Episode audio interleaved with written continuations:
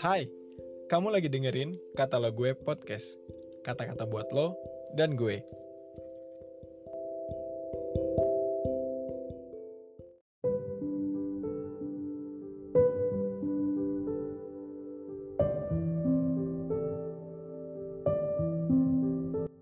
Halo teman-teman semua, gimana kabar kalian? Aku harap kita semua tetap sehat-sehat dan baik-baik aja ya teman-teman semua.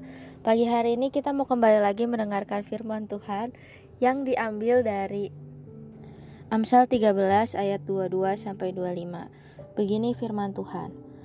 Panggillah, maka aku akan menjawab atau aku berbicara dan engkau menjawab. Berapa besar kesalahan dan dosaku?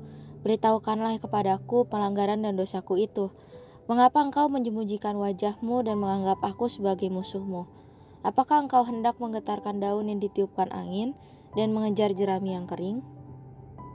Kekayaan orang berdosa disimpan bagi orang benar. Ada prinsip umum dalam Alkitab, terutama dalam Perjanjian Lama, bahwa hidup benar dalam takut akan Tuhan akan membawa berkat dalam kehidupan. Bagian dari berkat itu adalah kekayaan dan harta. Bagi umat Tuhan, mungkin sulit untuk merenungkan hal ini, karena realitas Perjanjian Baru adalah bahwa Tuhan dapat memanggil kita untuk kehidupan yang justru tidak termasuk kelimpahan atau kemakmuran. Seperti yang tertulis dalam 1 Petrus 2 ayat 21. Sebab untuk itulah kamu dipanggil, karena Kristus pun telah menderita untuk kamu dan telah meninggalkan teladan bagimu, supaya kamu mengikuti jejaknya. Ya, ada orang yang oleh kasihnya kepada Tuhan, dia sama sekali tidak memperdulikan masalah harta. Meskipun demikian, prinsip-prinsip Alkitab masih berlaku secara umum.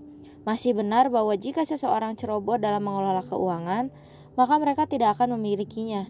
Tetapi jika seorang mengelola keuangannya dengan baik, dengan mencari kerajaan Allah terlebih dahulu daripada kemewahan duniawi ini, maka mereka akan dapat mewariskan harta kepada anak cucu mereka. Dalam kitab Amsal dikatakan, kekayaan orang berdosa disediakan bagi orang benar. Ini berbicara tentang tangan Tuhan yang memindahkan kekayaan orang yang tidak saleh atau tidak benar dan mengalokasikannya kembali kepada mereka yang takut akan Tuhan. Bagi umat Tuhan, kita tetap harus dengan serius mengelola keuangan dengan bijak dan tidak hidup sedemikian rupa sehingga kita dengan ceroboh membelanjakan uang kita dengan semau kita. Umat Tuhan harus mengerti perbedaan kebutuhan dan keinginan. Janji Tuhan adalah Dia menyediakan segala kebutuhan kita, tetapi Tuhan tidak pernah berjanji untuk memenuhi semua keinginan kita.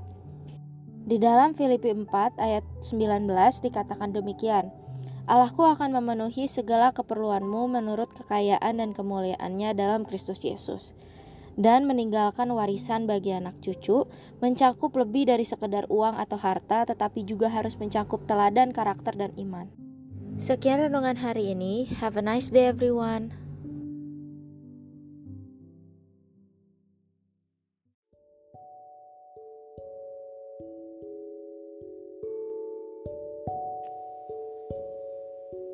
Terima kasih ya udah dengerin podcast ini. Jangan lupa di follow dan juga di share ke teman-teman yang lain ya.